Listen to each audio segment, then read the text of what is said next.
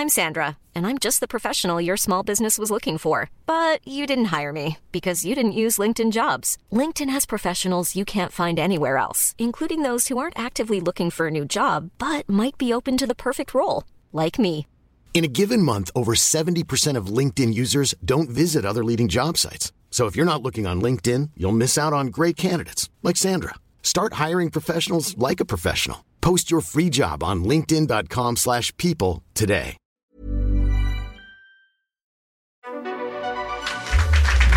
Que pensez-vous des femmes qui travaillent Je suis pas d'accord. Je préfère la femme à la maison. Et le monsieur travaille. Pourquoi Parce que quand il rentre le monsieur, il trouve tout prêt. Son linge, son lit, euh, sa cuisine, ses enfants.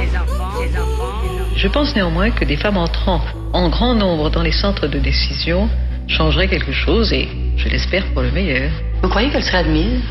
Elles finiront par l'être. Mais c'est une question de temps, il faut être très patient de ce côté-là. Le pouvoir ne doit pas rester seulement dans la main des hommes. Bien sûr que si, sinon il se dilapide. Les femmes sont les régentes. C'est dans l'histoire de, de France, ça a toujours été comme ça. Oui, mais euh, il faut le Elles ne n'expriment pas le pouvoir. Elles n'incarnent pas le pouvoir. C'est comme ça. C'est, c'est, le- je vous dis, le pouvoir s'évapore dès qu'elles arrivent. euh, T'as la tête ailleurs Dans les nuages. Et toi? Dans les épaules, pour montrer à tous ces mecs de quoi on est capable. T'es prête? Plus haut, plus loin, plus vite. Voilà.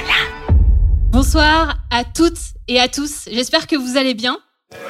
Ah, un petit peu plus fort que ça quand même, enfin. Bon, je sais, c'est lundi soir, mais quand même. ça va? Voilà, là c'est mieux. Bon, je suis ravie d'être ici ce soir avec vous à la nouvelle scène pour un épisode un petit peu spécial de Femmes d'avenir. Depuis plusieurs mois, vous le savez peut-être, avec ce podcast, j'ai eu la chance de rencontrer et de mettre à l'honneur de nombreuses femmes avec des histoires inspirantes, touchantes et même étonnantes. Chacune se sont confiées sans tabou et avec beaucoup de générosité sur leur vie. Certaines sont d'ailleurs ici ce soir et j'aimerais qu'on les applaudisse. Ilani, Julie, Céline, Clarisse, Anne-Gaëlle, Fanny. Aujourd'hui, nous allons mettre à l'honneur les femmes et je ne serai pas seule. Je suis accompagnée de trois personnalités venues d'univers complètement différents pour se partager avec vous leur parcours. Mais cette soirée, c'est aussi la vôtre. Alors, si vous avez envie de poser une question, de faire un commentaire, de faire une blague, que sais-je, alors vous n'hésitez pas, il y a Marine qui est juste là, vous lui faites un petit coucou et elle se fera un plaisir de vous passer le micro. Ma première invitée, elle fait partie de ces femmes qui osent réinventer la pâtisserie dans un univers qui est réputé normalement plutôt masculin. Elle a d'ailleurs été formée auprès des plus grands, comme Cyril Lignac ou encore Cédric Grolet. Depuis, elle a multiplié les success stories et on lui doit notamment les box mensuels, le chef en boxe ou la formation de la Audi Academy. Il y a quelques mois, elle a réalisé son rêve un peu fou qu'elle nourrissait depuis une dizaine d'années, ouvrir son salon de thé au cœur de Paris. Je vous demande de faire un maximum de bruit pour Anaïs Audi.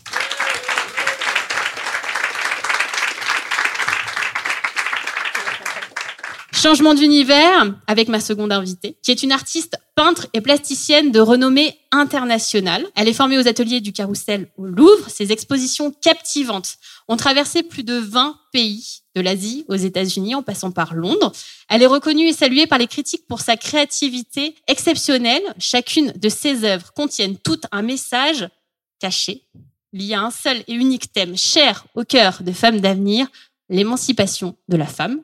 Je vous demande de faire encore une fois un maximum de bruit pour Ariel Rosovi.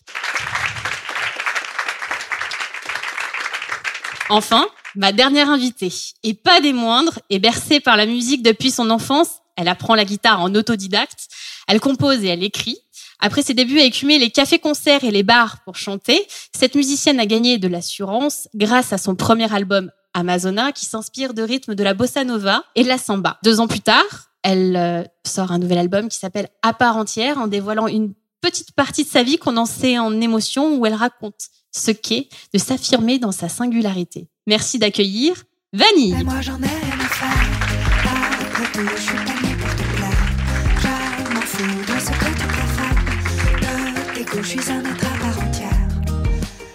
Bon, alors on va rentrer dans, dans le vif du sujet. Merci d'être là déjà toutes les trois. Alors, notre enfance, elle façonne souvent l'adulte que nous sommes, ce qui m'amène à vous demander, à chacune de vous, quelle petite fille étiez-vous? Vanille, tu es en face de moi, je commence par toi. Moi, j'étais une petite fille euh, très insouciante, extrêmement gaie. J'étais passionnée par ma grand-mère qui m'a dit pendant toute mon enfance, euh, l'important, mon chéri, c'est d'être gaie. Donc on va dire que j'ai découvert assez tard, même si on a eu des malheurs dans la famille, bon comme comme comme toutes les familles, mais j'ai quand même eu euh, beaucoup de chance, je pense. Et j'ai découvert, on va dire, euh, la noirceur de la vie vraiment euh, plus tard euh, à l'adolescence, vers 16 ans. Et avant, c'était euh, vraiment principalement euh, que du bonheur. J'ai passé beaucoup de temps euh, assez seule aussi, parce que j'ai des frères et sœurs très éloignés en âge et des parents qui étaient très pris. Donc j'ai développé mon imagination euh, dès très jeune, parce que je jouais beaucoup seule dans ma chambre. Et toi, Anaïs? Alors, pas mal de choses comme Vanille. Euh, J'étais euh, souvent très seule, pourtant j'avais un grand frère très présent, mais j'adorais passer des heures à, à jouer à la caissière dans ma chambre toute seule ou à la maîtresse, je ne sais pas pourquoi. Et j'étais une petite fille euh, hyper active, mais comme aujourd'hui, ça, ça a pas trop changé. Et toujours euh, très, très optimiste et, et très gaie à me dire que qu'on pouvait absolument tout faire. Ariel? Alors moi, j'étais sûrement une petite fille très très espiègle. Euh, je passais beaucoup de temps aussi à lire. J'adorais lire. J'étais secrète. Et je pense que j'ai- j'ai grandi quand même dans un univers marqué par euh, la Shoah. Et ça, c'était une petite part un peu obscure. Qui dit épisode spécial, dit nouveauté, forcément. Je vais profiter que vous soyez là, vous public. Alors ce soir, je ne vais pas chanter. Hein, Je sais qu'il y en a certains qui sont très déçus de ça. Non, je ne vais pas chanter. Mais par contre, on va faire un petit jeu. Qui de nous trois, qui de nous trois, qui a fait ça, a fait ça quoi? Qui de nous trois, qui de nous trois, qui a fait ça? De quoi tu parles? Bon, la règle est simple. Je vais vous donner trois anecdotes euh, sur l'enfance de mes invités. Et il va falloir deviner à qui elles appartiennent. Alors, la première anecdote, c'est j'ai fait l'école du cirque Fratellini pendant 7 ans, de mes 8 ans à mes 15 ans. Ma spécialité, le trapèze. La deuxième anecdote, petite, je pensais être une princesse, mais réellement une princesse. À l'âge de 3 ans, ça c'est la troisième, j'ai bu la bouteille de parfum de Chanel de ma mère, pensant que c'était d'une boisson. Je pense que la bouteille de Chanel, c'est vanille. La bouteille de Chanel, tu penses que c'est vanille Je Eh pense ben, à 100% que c'est vanille. eh ben, ce n'est pas vanille. Alors j'ai tout faux. J'y ai cru pourtant. Alors, est-ce que du coup, tu veux essayer une deuxième, euh, une deuxième personne? Oui, je pense que les- le trapèze, euh, c'est la dame en face euh, de moi. C'est Anaïs? Anaïs. Toujours pas. Alors, eh ben, écoutez, je donne le micro à quelqu'un d'autre parce que je suis mal barrée là. Alors, juste devant, je crois qu'il y a, il y a le jeune homme devant qui voulait prendre le micro. Ouais, moi j'avais vanille aussi pour le parfum.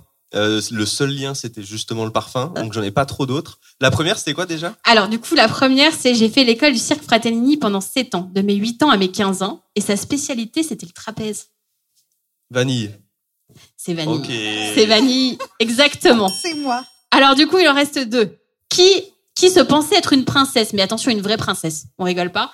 Et la seconde, du coup, qui a bu, euh, qui a bu la bouteille de Chanel de sa mère, pensant que c'était une boisson? Peut-être Anaïs, la bouteille de Chanel, parce que c'était dans la pâtisserie, peut-être a voulu goûter des choses. Je sais pas. Eh bah ouais, c'est ça, bravo, bravo. Du coup, c'est Anaïs qui a bu la, qui a bu bah du coup la, la bouteille de Chanel de de sa maman. J'avais bon goût. Euh, exactement, très bon goût dès, dès- dès cet âge-là. Et donc c'était bien Ariel qui euh, se pensait être une réelle princesse. On m'appelait toujours ma petite princesse et j'ai vraiment cru que j'étais princesse. Bah oui, J'ai eu un en même temps, en même Ah temps, c'est pas mal moi faut aussi. Pas, il faut pas appeler ses enfants ma princesse. en fait.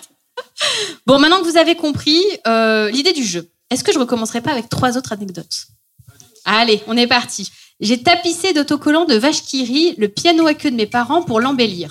Impossible de les retirer ensuite sans arracher la laque. Pas super. hein. Mes parents, donc ça c'est la deuxième, mes parents organisaient souvent des soirées à la maison. Je me réveillais le matin tôt et je finissais les fonds de verre d'alcool en jouant à la dame, en fumant mon stylo bic. C'est important de le préciser. Et la dernière, quand j'étais petite, j'avais une obsession pour tout ce qui était vernis rouge et jaune, à tel point que bébé, j'avais volé des chaussures vernis rouge alors que j'étais dans ma poussette. Donc alors pour le vernis à ongles, euh, puisque Madame était princesse, donc je pense que c'est pour elle.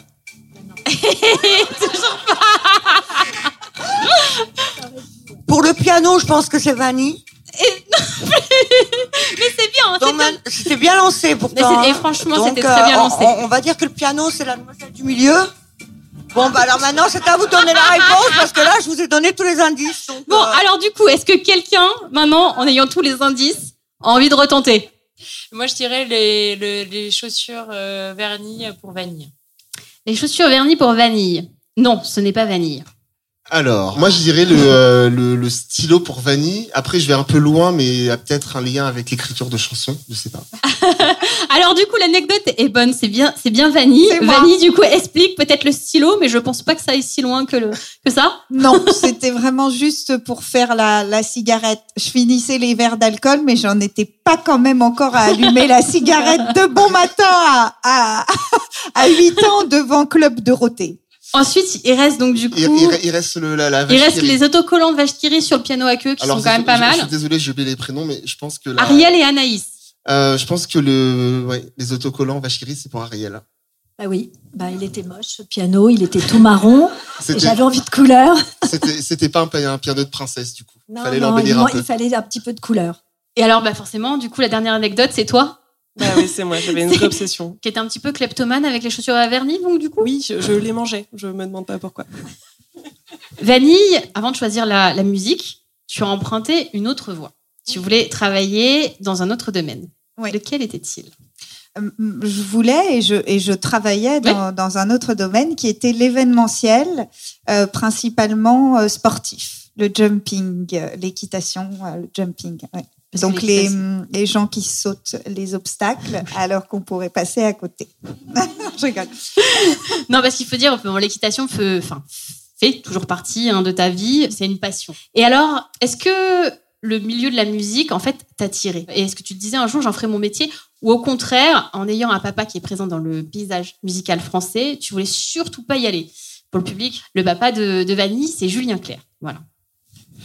Et donc du coup, effectivement, je pense que j'ai toujours eu ça en moi, mais euh, la, la place musicale, on va dire, était tellement bien occupée dans la famille que euh, inconsciemment, je pense que c'est un poids qui, qui pesait lourd sur mes épaules, donc j'ai eu du mal à me lancer euh, euh, certainement euh, pour ça. Après, il y avait euh, cette chose euh, de la voix. On a beaucoup fait la promotion, en tout cas, ou valoriser les gens qui avaient des énormes voix, etc. Machin. Moi, c'était pas vraiment mon cas et c'était pas vraiment mon goût non plus. Euh, c'est pour ça que quand j'ai découvert la, la musique brésilienne, donc ce- cette douceur, quelqu'un qui vous susurre quelque chose à l'oreille, avec euh, en même temps une, euh, une variété d'accords très riche et des mélodies euh, sur des accords qui sont compliqués, mais des mélodies simples, donc qui restent dans la tête. Donc tout ce mariage m'a vraiment euh, beaucoup parlé et m'a aussi donné euh, bah, la, la, la force de me lancer. Et c'est en fait par l'écriture. Une fois que j'ai commencé à écrire, je me suis dit bon bah là j'ai mon truc. On aime ou on n'aime pas, mais en tout cas j'ai j'ai j'ai j'ai j'ai quelque chose à offrir. Et donc euh, comme ça je me suis euh, je me suis lancée et je suis partie euh, bah, jouer dans tous les bars pourris et moins pourris de Paris. Ouais. Oui. Alors, ce qu'il faut dire, hein, parce que c'est pareil, on pourrait se dire, voilà, en étant une fille d'eux, elle a eu des facilités, mais non, elle a appris la musique en autodidacte, notamment sur YouTube. Ouais, ouais, avec des euh, sous parfois des vidéos de, de gens qui m'ont appris des choses, mais qui jouaient vraiment, euh, vraiment, vraiment pas bien, quoi. Je crois que ton Mais- colloque, ouais. d'ailleurs- je, crois, je crois que ton colloque d'ailleurs, euh, parce que donc tu étais un- à un moment donné à Madrid, n'en pouvait plus. Ah, il en pouvait plus, il était au bout du rouleau parce qu'au début, e- e- être coloc avec quelqu'un qui apprend un instrument, c'est un peu, euh, c'est un peu un délire, quoi. Faut, faut, euh, faut avoir le cœur bien accroché. Et donc, tu commences euh, bah, dans les petits bars. Voilà, vraiment, Ouais. pour le coup, tu l'as dit, un petit bar, euh, petit bar miteux. J'imagine que c'était ultra formateur. C'était ultra formateur pour euh, pour tester les chansons. Et euh, si on arrive à accrocher euh, l'attention déjà de trois quatre personnes et de donner de l'émotion, déjà il, se passe quelque chose et on se dit ah c'est possible même si c'est que sur trois personnes quoi. Et ensuite c'est grâce à j'avais joué au Scopiton rue Montmartre maintenant ça a changé de nom et euh, en gros, il y avait un, c'était un coplateau. Il y avait plusieurs artistes euh, ce soir-là, et euh, il y avait Bertil David qui aujourd'hui est président d'Universal Publishing, et à l'époque, il était, c'était un DA chez Universal. Il venait d'arriver. En gros, bah, il m'a dit ah bah venez dans mon bureau, on va voir et tout. Il m'a contacté sur Facebook le lendemain, C'est comme ça que l'aventure a et commencé. c'est comme ça que l'aventure a commencé. ouais. Et alors donc, tu écris ton premier album Tu le composes. Ouais. Et alors, tu ne l'enregistres pas en France. Non, alors déjà, ça a été quand même très long parce que le, voilà, le, le- le- la maturation, trouver un label, tout ça, bon, peut-être après on reviendra dessus. Mais en tout cas, oui, effectivement, euh, comme, euh, comme j'avais cette passion de la musique brésilienne, j'ai ensuite trouvé un producteur de label assez fou pour m'envoyer. euh, euh, bah, pour m'envoyer enregistrer euh, au Brésil quoi j'étais là je veux le faire je veux le faire c'est ça c'est ça c'est ça et il a dit bah ok vas-y il m'a envoyé là-bas Et donc, cet album s'appelle Amazona? Oui. Et puis, il y en a un autre qui est arrivé juste après, deux ans après, oui. à part entière. Oui. J'ai envie de dire, il y a un point commun entre ces deux albums, c'est que tu transmets tes émotions et tes sentiments, donc reçus, enfin, et vécus même. Et je pense notamment à deux titres qui sont pour moi euh, assez forts. Dans l'album Amazona, c'est là-haut, et qui est pour ta grand-mère mater- maternelle. Oui, exactement. ça Ouais, et celle dont j'ai parlé, euh, tu vois, euh, juste au, au tout début. Donc tu, tu as écrit, ton, ton père justement aussi euh, a composé Ouais. la musique. Donc c'est notre seule euh, collaboration. Comme elle adorait mon père, même même si mes parents étaient séparés et tout, il y a eu euh, quand même une, une bonne ambiance euh, jusqu'à la fin. Et euh, je lui ai dit, écoute, j'ai écrit ce texte pour Ploplo et voilà, maintenant qu'elle est partie, j'aimerais que tu, tu t'écrives la musique et qu'elle euh, qu'elle voit ça de, de, de là-haut. Donc euh, il l'a fait et c'est, euh, en tout cas au niveau de l'écriture, c'est notre, euh, c'est notre seule collaboration. ouais. Et dans À part entière, il y a un autre titre qui, qui m'a touché beaucoup. D'ailleurs, ce soir, vous allez l'entendre. Euh, c'est euh, Une ombre. Oui. Tu t'es senti plus à l'aise pour, euh, pour l'écriture de ce second album? Comment tu l'as abordé, celui-ci? Le deuxième, euh, bon alors j'étais enceinte, c'était le Covid, il y avait un truc très renfermé, euh, enfin très sur soi. Et je pense que, euh, bah, effectivement, j'étais un peu plus mature, donc j'ai peut-être pu aller encore euh, plus loin dans la profondeur sentimentale pour essayer de retranscrire cette profondeur euh, émotionnelle, euh, sentimentale. Euh, peut-être un peu moins de légèreté euh, qu'au premier album, légèreté que, que je pense que j'ai vraiment euh, retrouvée euh, euh, depuis. Mais je, je, c'est vrai que il est, il est assez honnête cet album parce que il, il- retranscrit vraiment le mood dans lequel j'étais euh, à ce moment-là. Et je pense que tout le monde était dans un mood un peu spé, quoi, parce que quand on est enfermé chez soi, on, on se retrouve aussi face à soi-même, face à ses failles, et c'est pas toujours facile à, à gérer, quoi. On va découvrir hein, donc tout à l'heure hein, euh, certains titres de Vanille, dont Une ombre dont je vous ai parlé. Anaïs, j'ai envie de te demander aussi à toi comment est née la passion pour la pâtisserie? Oh, bah, elle est née très tard. Euh, elle est née à mes 19 ans, alors qu'avant je refusais de mettre les pieds en cuisine avec ma mère, clairement. Euh, ils essayaient, hein, mais ça marchait pas. Et à 19 ans, je sais pas pourquoi, je me suis prise une passion pour les macarons. Le truc le plus facile à faire en pâtisserie, en plus, c'est génial. Et euh, j'ai essayé, je pense, 15-20 fois de faire des macarons. C'était à chaque fois un raté euh, magnifique. Euh, j'ai fini par acheter même les macarons Alsa, pour te dire. hein. C'était vraiment. Ah oui, donc on Ouais, était parti ouais. sur le béaba vraiment de la cuisine. Vraiment. et ma mère, vraiment, à un moment, se, se moquait gentiment de moi, évidemment. Et pour mon anniversaire, elle m'a offert un cours de pâtisserie. Et j'ai fait ce cours et je l'ai appelé. Je lui ai dit, maman, j'arrête mes études. Je veux être pâtissière. Évidemment, elle m'a dit non, ma fille. Mais euh, à force, à l'usure, comme beaucoup de choses dans ma vie, j'ai réussi à la convaincre. Oui, parce que alors, toi aussi, hein, tu avais choisi un tout autre métier que la pâtisserie. Éducatrice voilà, spécialisée. éducatrice spécialisée. Alors, comment euh, tes proches, ils ont vécu cette reconversion, enfin, cette envie de, de faire autre chose? Parce que tu te dis, bon, elle a fait quand même un certain nombre d'études, elle va commencer en tant qu'éducatrice spécialisée, qui est un très beau métier aussi. Alors, ils avaient l'habitude que c'était pas mon premier changement. Euh, bon. J'étais depuis tout petite, je voulais être orthophoniste. Donc, j'ai fait euh, mon concours d'orthophoniste que j'ai eu, un, un concours très compliqué à avoir. Et dès que je l'ai eu, j'ai dit cool, mais je vais pas être orthophoniste, je vais être éduxp. Donc, j'ai commencé déjà le premier changement. Euh, bon, ils sont acceptés évidemment. Le deuxième changement a été bien plus compliqué à faire accepter. Euh, bah forcément, après trois ans d'études, euh, c'est un coût en plus, trois ans d'études pour les parents. Et pâtissier, euh, dans la tête de, de ma maman notamment, c'était, euh, il n'y avait pas de confort de vie, il n'y avait pas de vie de famille possible parce que c'est des horaires monstrueuses, parce que c'est du travail le week-end, etc., etc. Donc ça passait pas. Et à six mois avant de passer mon diplôme, ça passait encore moins, forcément. Donc j'ai quand même, je lui ai dit, écoute maman, je, je vais aller au bout, hein, je vais passer mon diplôme, mais après je ferai une reconversion. Et elle m'a dit, euh, non ma fille, tu ne feras pas cette reconversion. J'ai insisté, elle m'a dit, écoute, si tu trouves un 3 étoiles Michelin, un apprentissage 3 étoiles Michelin, on en reparlera. Ah, le trouvé- challenge était quand même assez fort. Alors, imaginez trouver un, un 3 étoiles, ça se trouve pas comme ça euh, derrière le fer d'Angeval. Ça se trouve pas comme ça, surtout quand on sait pas pâtisser. Oui, parce que alors donc du coup, ben, voilà, tu ne savais donc faire que quelques macarons et, et de la crème pâtissière, si quand même. Si voilà, ouais, je, Ah, alors, je maîtrisais Enfin, les macarons. plus, hein. euh, voilà. Franchement, les macarons, je maîtrisais et la crème pâtissière, super bien. Eh, déjà pas mal. C'était pas fou.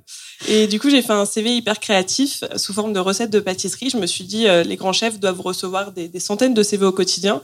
Et le seul point où je vais pouvoir me démarquer, c'est la créativité de ce CV. Du coup, ça a fait tilt. J'ai eu, euh, j'ai été, euh, j'ai eu 10 entretiens chez les 10 plus grands chefs français. Mais je me suis arrêtée au premier entretien. J'ai eu mon entretien donc avec Cédric Grolet au Meurice, donc Alain Ducasse, qui avait 27 étoiles, je crois, quelque chose comme ça. Du coup, le, le soir même, le chef m'appelait pour me dire que j'étais prise au Meurice. Et donc, j'étais chez ma mère, en plus, à ce moment-là, et, et j'ai hurlé. Elle m'a dit Qu'est-ce qu'il y a? Je lui ai dit Maman, 27 étoiles Michelin, j'ai pas trouvé mieux. et elle était pas très contente. tu m'étonnes. Ah bah mince, finalement, euh, bon bah la réussite. Tu arrives au milieu de, tout un groupe d'hommes et de femmes qui, euh, bah, qui, pour le coup, eux, sont pas en CAP pâtisserie, mais donc du coup, c'est un autre niveau encore au Meurize. Alors, bah, tu fais comment pour démarquer? Est-ce qu'il y, a des- y a des concours? Enfin, il faut que tu nous expliques un petit peu euh, comment vous vous challengez dans les équipes, parce que ça, c'est intéressant aussi. Alors, compliqué dans le sens en plus où j'étais la seule nana dans une brigade de mecs. Donc, au début, c'est cool. La première semaine, quand ils essayent tous de te choper, t'es une princesse. Quand ils ont compris que ça marcherait pas, t'es un peu moins une princesse et ça devient un peu plus compliqué. C'était hum, challengeant, c'était très compliqué. Euh, Il n'y avait pas vraiment de challenge très sain dans ces équipes.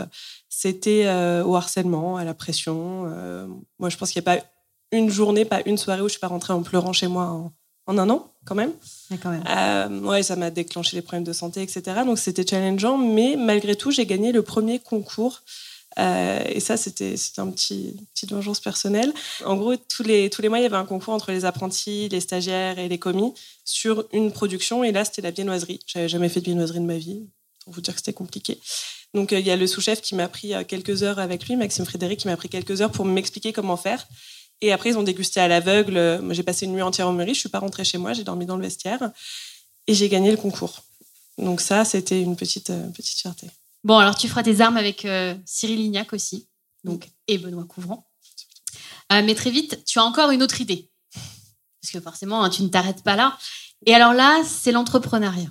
L'entrepreneuriat a toujours été là. Mes parents étaient entrepreneurs, mes grands-parents et même mon arrière-grand-mère à l'époque, incroyable, était déjà entrepreneuse. Mes parents nous avaient toujours dit à mon frère et moi, ne montez pas votre boîte, c'est très compliqué. Du coup, on a décidé de la monter ensemble, pour être sûr. Au moins comme ça. On a un petit esprit de contradiction dans la famille. Du coup, j'ai j'ai eu cette envie euh, depuis toujours de monter quelque chose avec mon frère. Je ne sais pas pourquoi, alors qu'on n'était pas spécialement très proches à l'époque, de ma faute d'ailleurs. Désolée si tu écoutes ce podcast après. Et ensuite, du coup, j'ai toujours eu envie de monter cette boîte avec lui. Et j'étais au Meurice, donc c'était compliqué à ce moment-là. Et j'avais une affiche Birchbox, une affiche de box de beauté à l'époque en sortant du métro. Et je me suis dit, mais ça serait tellement cool d'apprendre la pâtisserie d'une manière si simple qu'une box.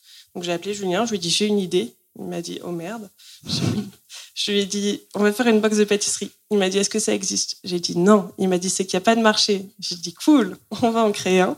Et c'est comme ça que la première aventure s'est lancée. C'est pas mal. hein. C'est pas mal cette histoire aussi. Alors, bon, bah, Ariel, toi, du coup, la, la peinture, tu t'es intéressée à l'art et à la peinture comment? Toi, ça remonte à beaucoup plus vieux, j'ai envie de dire, à l'enfance. Ouais, toujours. Euh, j'ai toujours eu envie de peindre, mais en même temps, je, ne me sentais pas légitime de le faire. Et on me donnait pas tellement la permission. C'est, euh, bon, il fallait que je fasse des vraies études. Peindre, c'est pas un métier. mon- quand moi j'étais enfant, donc finalement, je dis, ben, je vais faire euh, du dessin de, publi- de publicité.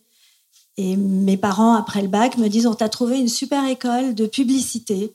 Donc j'arrive, je commence à, à faire les cours et puis chaque, chaque semaine passe et j'attends mes cours de dessin. Et en fait, c'était euh, du marketing. Donc ça n'avait rien à voir. Euh, non, mais c'était vraiment la déception. Et finalement, j'ai continué à peindre toute seule, en faire des cours le soir, des cours euh, peinture à l'huile, des cours euh, dans des écoles diverses. Et puis, euh, j'ai épaulé mon mari dans ses affaires. J'ai été styliste aussi à un moment. J'ai dessiné des robes de mariée, donc du coup, c'était un peu parallèle, mais c'était pas complètement ça. Et puis un jour, ben, j'ai vraiment eu envie de me, me lancer, mais très très tard. Et là, on m'a dit ah mais non, mais t'es trop vieille maintenant. Donc en fait, euh, je suis une femme, je suis vieille, mais je me suis dit c'est pas grave, je vais le faire. Et puisqu'on m'empêche de le faire parce que euh, pour beaucoup de choses, j'ai envie de parler des femmes. Et du coup, j'ai plus eu envie de dessiner des vraies choses, mais j'ai vu, eu envie de, de figurer les femmes, de, de trouver un symbole. Et je me suis dit, mais waouh, le cercle, c'est une femme. On est composé de cercles. On a des seins, des fesses, un ventre quand, quand, on, a des, quand on devient enceinte. Et je me suis mise à dessiner des cercles euh, de toutes les couleurs. euh, Ça crée des étoiles.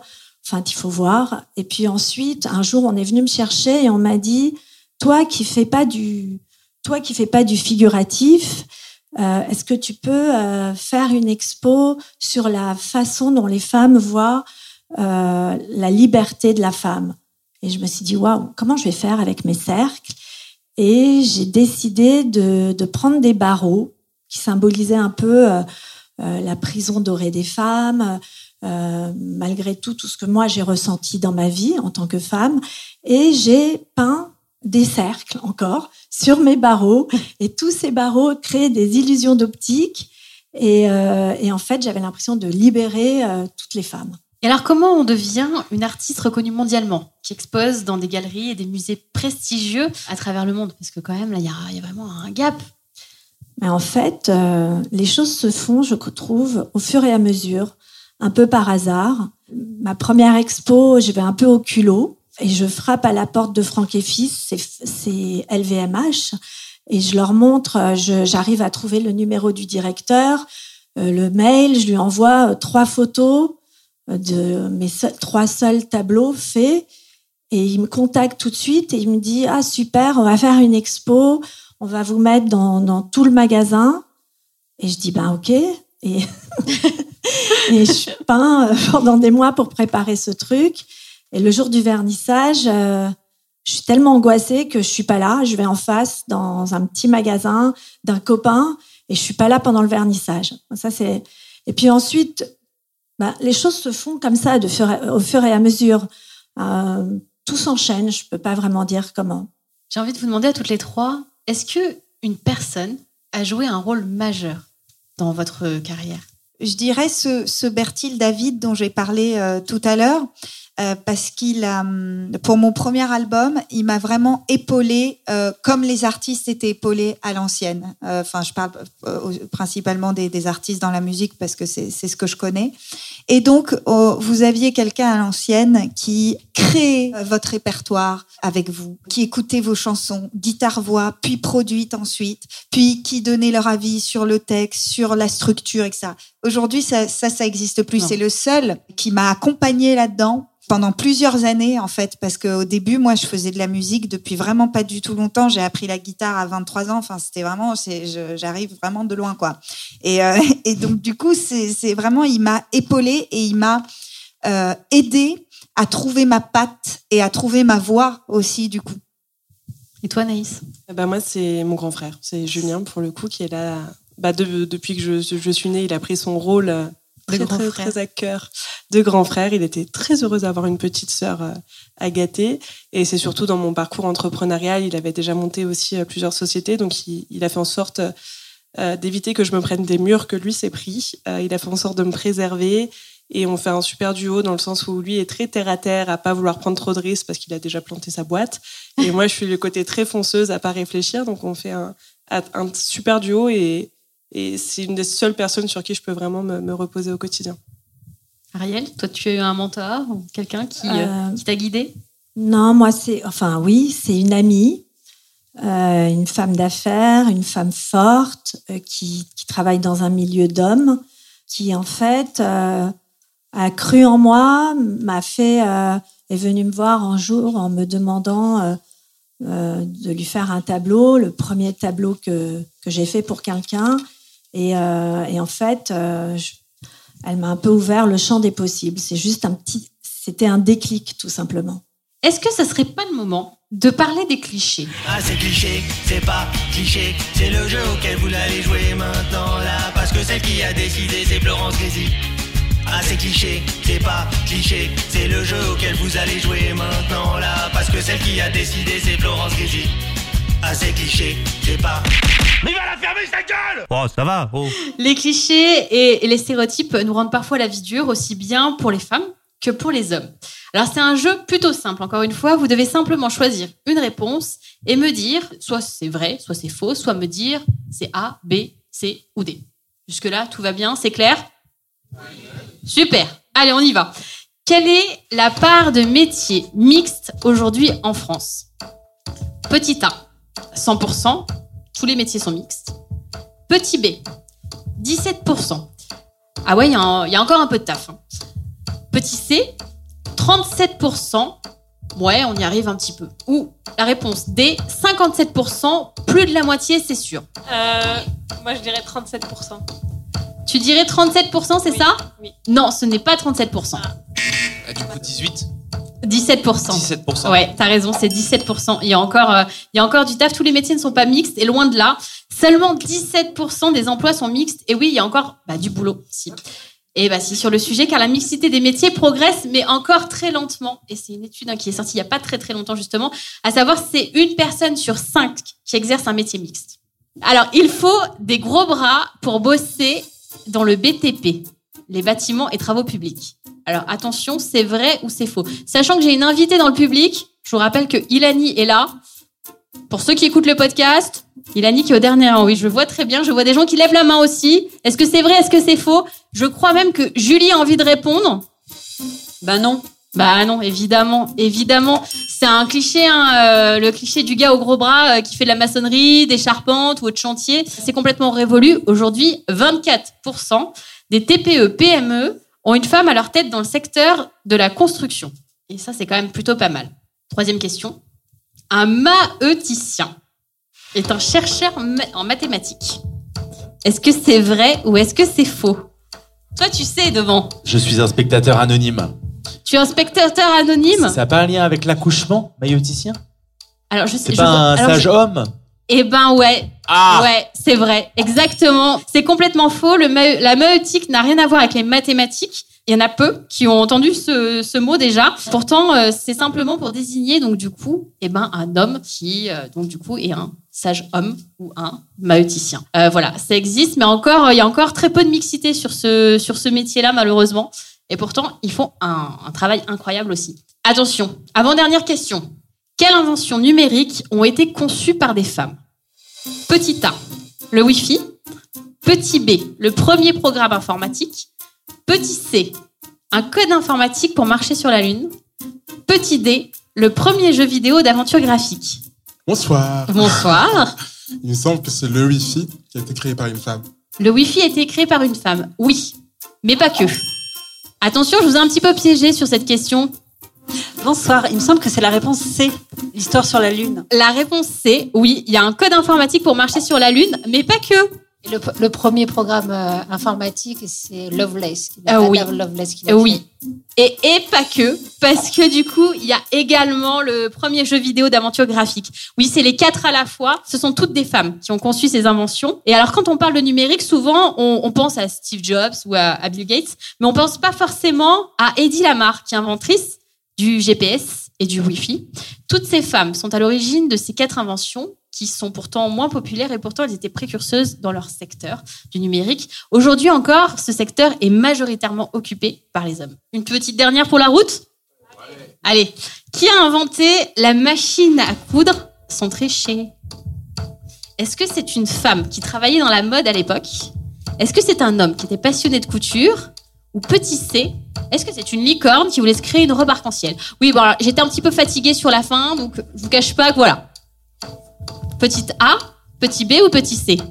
Je dirais B. Ah Oui, c'est bien, exactement, c'est ça. Voilà, vous pensez que la, la couture c'était un truc de meuf, mais non, détrompez-vous. C'est Barthélemy Timonier, qui est un tailleur français, qui a inventé et fabriqué en 1830 la première machine à coudre qui peut créer un point de chaîne pouvant coudre jusqu'à 200 points par minute. C'est un peu impressionnant quand même. Ok. Oui, je vous fais ok. Alors parce que je, je pense que vous l'avez pas vu depuis tout à l'heure, mais je m'agite un peu. J'ai- donc du coup un Jiminy Cricket dans mon oreille. Il faut savoir. Et donc je non, je, je ne me parle pas à moi-même. Euh, non, je n'ai pas un morceau de salade dans les dents. Je suis désolée, je répète, je suis obligée, puisque c'est Loïc là-bas, mon associé. hein, J'en ai parlé tout à l'heure, qui arrête pas de me dire des vacheries à tout moment. Donc depuis tout à l'heure, je hoche la tête. Donc non, je ne suis pas un oui oui. C'est euh, voilà Loïc. Merci Loïc. Très bien. Donc on revient, on revient un petit peu au sérieux. Anaïs, Vanille, Ariel, chacune de, de vous trois, vous êtes hyper inspirantes, mais je suppose que vous avez bien fait des erreurs, raté une opportunité, eu un échec euh, assez difficile.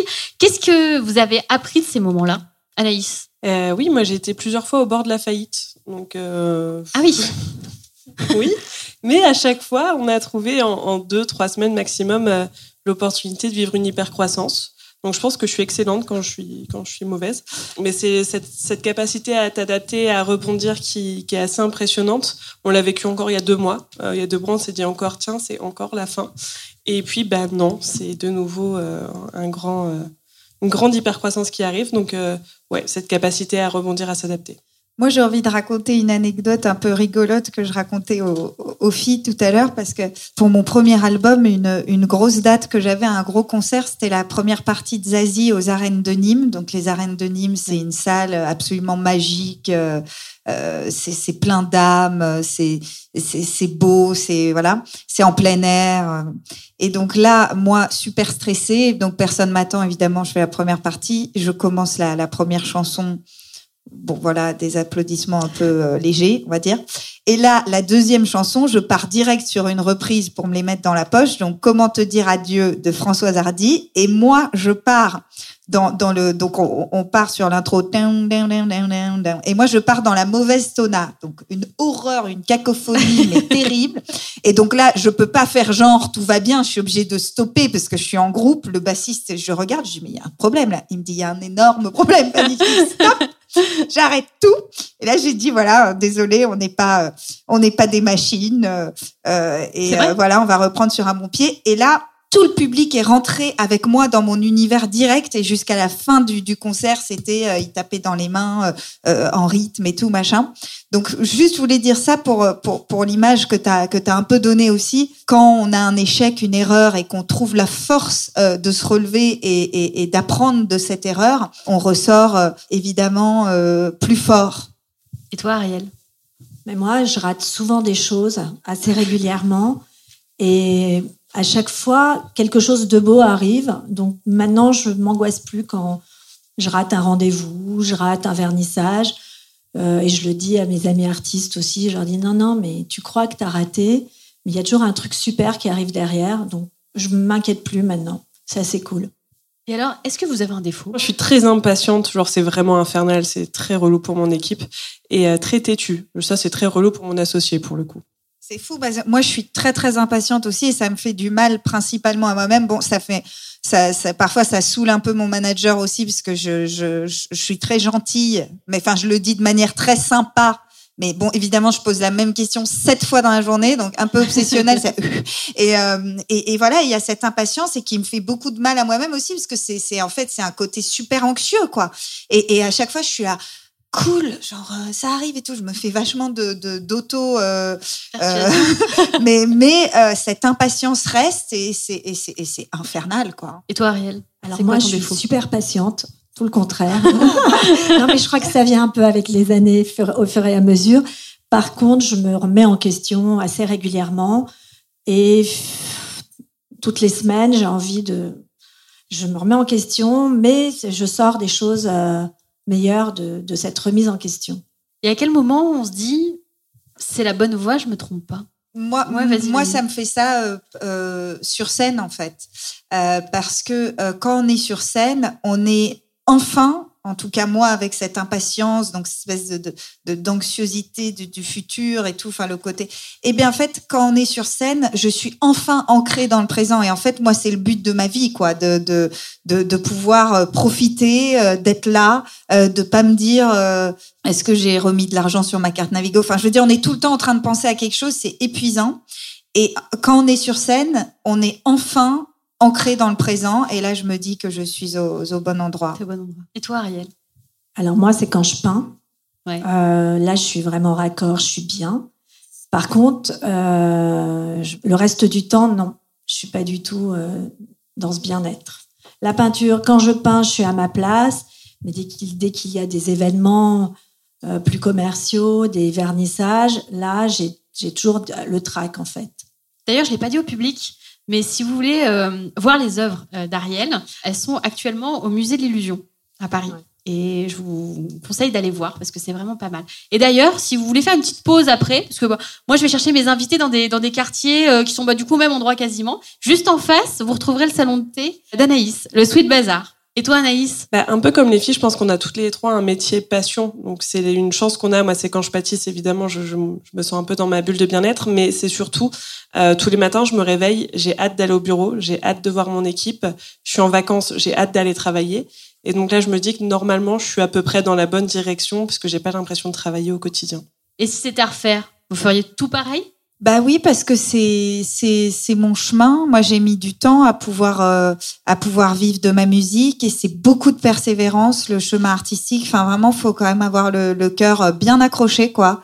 Et bah évidemment que parfois on regarde dans la, dans l'assiette de l'autre, on se dit euh, bon bah par exemple cette euh, cette chanteuse elle a beaucoup de talent, mais pourquoi pourquoi ça va plus vite que que moi elle et tout et c'est vrai que c'est dur parfois de pas se bah, de pas se comparer aux autres, de garder son donc moi, oui, je, je, je referais pareil parce que je me dis que c'est, euh, c'était mon chemin, c'était euh, euh, voilà, j'avais besoin peut-être de, de cette maturité, euh, moi, pour que ça arrive et et donc c'est comme ça. J'ai pas envie de de me mettre à une autre place puisque cette vie c'est la mienne et c'est et c'est mon chemin et il est comme ça et je je pense que c'est beau et et j'essaye de de- de- d'avoir cette sagesse d'être effectivement dans l'acceptation comme t'en parlais tout à l'heure.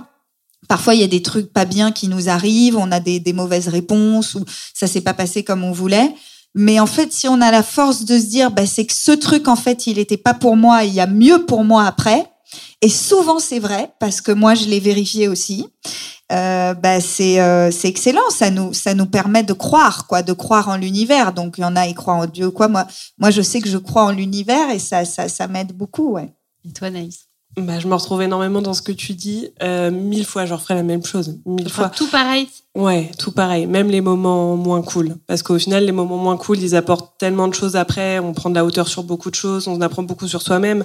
Moi, je sais que ma mère me, me, me le dit régulièrement. Elle, elle a halluciné de la vitesse à laquelle j'ai mûri, à la vitesse à laquelle j'ai, j'ai grandi, etc. Et bah, comme toi, je suis une fervente croyante de la loi de l'attraction et de l'univers. Et je pense que tout est fait euh, dans le bon timing. Et à chaque fois, c'est vrai que ça se vérifie. Quand il y a un moment pas cool, c'est qu'il y a un truc incroyable qui arrive derrière. Donc, euh, tout pareil. Moi, j'aurais tout fait pareil, mais peut-être un peu plus tôt. Ouais. J'aurais, essayé de faire, euh, aller 20 ans plus tôt quand même, ce qui est énorme.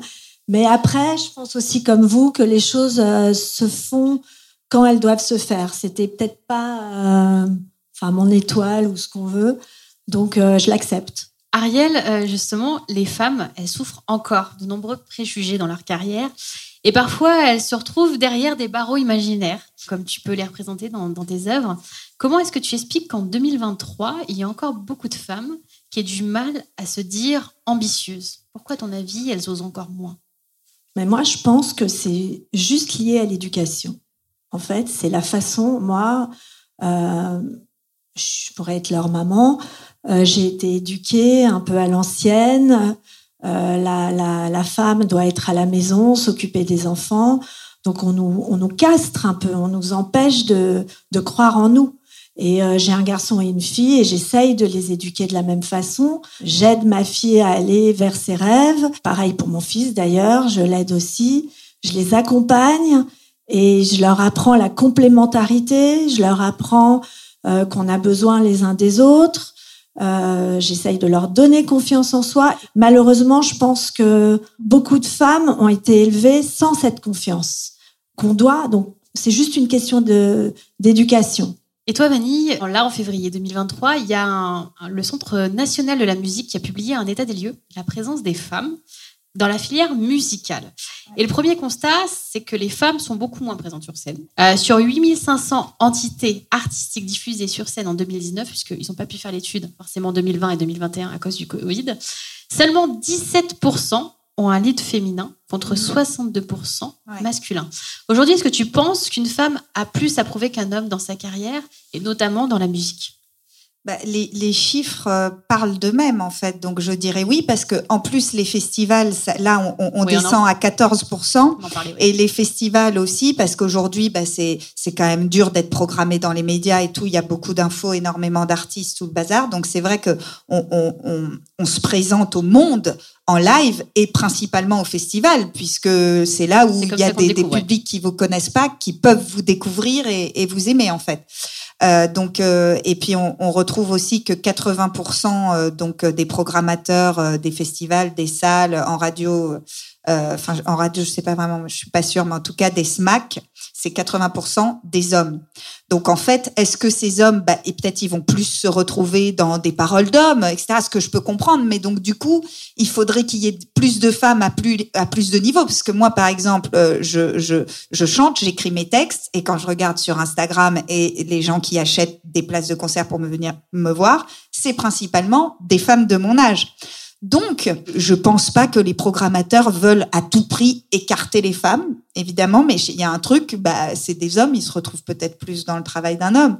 Donc, il faut inclure les femmes euh, beaucoup plus parce que euh, bah, nous aussi on est des artistes et nous aussi on, a des choses à dire. Donc forcément quand on regarde les chiffres, oui c'est plus dur. Après moi au jour le jour, euh, je, je je me dis pas euh, tous les jours mon Dieu je suis une femme, on me on, on, on, me on me boycotte. reçoit mal. Euh, non non.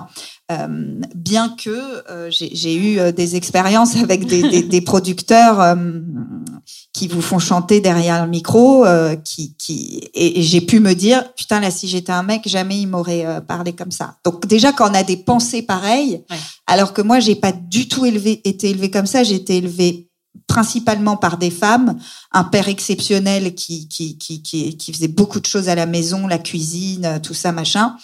Euh, et des femmes euh, super indépendantes euh, qui m'ont toujours euh, fait vachement de compliments, qui m'ont toujours fait croire en moi. Donc moi, c'est vraiment quand j'ai quand j'ai vu ce que c'était vraiment la vie des femmes, là j'étais choquée parce que moi j'étais pas du tout grandi comme ça. Moi j'ai grandi euh, Girl euh, power. girl power euh, sans sans écraser les hommes. Les hommes toujours fait partie de notre. euh, Mais moi c'est voilà, c'est ma grand-mère, ma mère, ma tante, mes cousines. On n'est que des que des femmes et il y a mon, mon pauvre frère au milieu. Il a lui il en peut plus lui.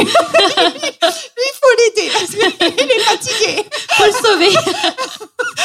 mais euh, mais voilà, donc euh, donc c'est vrai que hum, et c'est vrai que, que moi que moi quand je vois ces chiffres, ça me ça ça ça, ça me désole quoi, ça me désole, c'est do- c'est c'est c'est dommage. Et toi, Anaïs, il y a de multiples obstacles hein, qui empêchent les, les femmes de progresser dans le milieu professionnel. On en a un petit peu parlé, les barrières économiques, euh, la charge domestique, l'entre-soi masculin, mais aussi ce fameux syndrome de l'imposteur dont j'ai parlé un petit peu tout à l'heure. Beaucoup de femmes sont concernées par ce sujet. Est-ce que toi, tu l'as ressenti? Eh ben, pas du tout. Euh, Eh c'est ben, justement- eh ben, tu as eu beaucoup de chance. Oui. Et alors, faut que tu nous dises comment tu as réussi, parce que vraiment, je pense que on est plusieurs euh, ce soir dans la salle à avoir encore cette chère amie syndrome de l'imposteur avec nous. Euh, je comprends totalement, mais on en parlait tout à l'heure aussi avec les filles. euh, je pense que, bah, comme un peu tout ce qu'elles ont dit au final euh, juste avant, vraiment, ce qui fait que je l'ai pas, c'est l'entourage, c'est l'éducation que j'ai eue. J'ai toujours eu des, parents incroyables qui ont toujours cru en moi, qui m'ont toujours poussé vers mes rêves, même si maman voulait pas que je sois pâtissière. Mais une fois que j'ai lancé le truc, elle, m'a toujours soutenue, toujours dit qu'ils étaient fiers de nous, etc. Et Julien, pareil, qui, est mon moteur au quotidien, qui m'a toujours euh, toujours tiré vers le haut. Donc, j'ai jamais eu vraiment euh, ce syndrome de l'imposteur. Et bah, comme beaucoup d'entre nous, enfin, j'ai vécu des choses très traumatisantes dans mon enfance. Et au final, je m'en suis servi vraiment comme une, euh, une revanche à prendre sur la vie, comme un moteur, comme une force, etc. Et donc, bah, ce syndrome, je lui ai pas laissé sa place. En fait, dans ma tête, c'était très clair, très net. Les plans étaient déjà écrits dès très jeune, donc il n'avait pas sa place. Alors, nous arrivons hein, déjà euh, quasiment à la fin de l'épisode. J'ai envie de vous demander à toutes les trois si vous deviez donner un conseil aux femmes qui sont dans le public et aux femmes qui nous écoutent, lequel serait-il? Moi, je dirais euh, persévérer et de travailler. Enfin, une fois qu'on a trouvé ce qu'on voulait faire, il faut absolument euh, persévérer et travailler. Et normalement, ça devrait le faire. Et ben de se lancer parce qu'être une femme aujourd'hui, c'est une force. Euh, Il y a plein de subventions que pour les femmes, il y a plein d'articles de presse que pour les femmes, c'est génial. Euh, donc au contraire, lancez-vous et, et comme Vanny, par contre, restez motivée et déterminée à toute épreuve parce que le chemin va être semé d'embûches, mais ça en vaut à la peine à la fin si vous restez euh, bien motivé. Et toi, oui, et moi, bah, évidemment, on croit en soi, on y va et euh, on se relève, même si parfois on trébuche. Je crois qu'il est venu le, le- le moment fatidique de vous poser la fameuse question hein, qui est euh, depuis le début dans Femme d'avenir. Et vous, si vous pouviez parler à la petite fille que vous étiez, qu'est-ce que vous lui diriez, Fanny Je dirais, tu n'es pas une princesse, tu es une reine. Pas mal, pas mal. Et toi, Naïs? C'est de garder le, le- cette positivité et cet optimisme à toute épreuve et de continuer à avancer et de rester très ambitieuse dans la vie parce que ça payera un moment ou un autre. Et toi, Ariel? À peu près pareil. hein. Donc, va au bout de tes rêves et, et vis, vis tes ambitions. Merci, Vanille. Merci, euh, Anaïs. Merci, Ariel.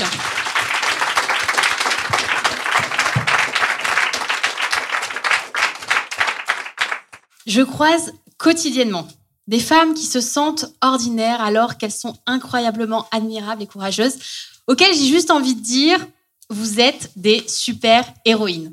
Soyez fiers de vous et soyez fiers de ce que vous faites. Des choix, voilà ce qu'il faut essayer de faire tout au long de sa vie. Alors euh, forcément, sans se retourner, sans peur, parce que ce sont les nôtres.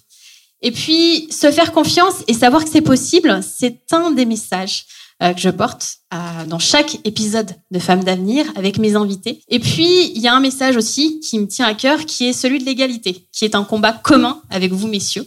Et je suis persuadée que nous allons y arriver tous ensemble, puisque nous sommes une chaîne invisible et il suffit de raccrocher les maillots. Et puis, nous ne sommes pas que des femmes. Vous n'avez à rentrer dans aucune case, à accepter aucune étiquette. C'est un vrai combat, je sais, de ne pas rentrer dans une case, mais c'est encore plus compliqué de ne pas s'y enfermer soi-même. Alors, soyez libres, libres de choisir, libres de penser, libres d'oser et libres de créer. Et vous, vous tous, si vous pouviez parler à la petite fille que vous étiez, à votre sœur, à votre nièce, à votre petite amie, que lui diriez-vous? C'était Femme d'avenir. Je suis Florence Grisi. Merci la nouvelle scène. Merci à vous les filles. Merci à tous.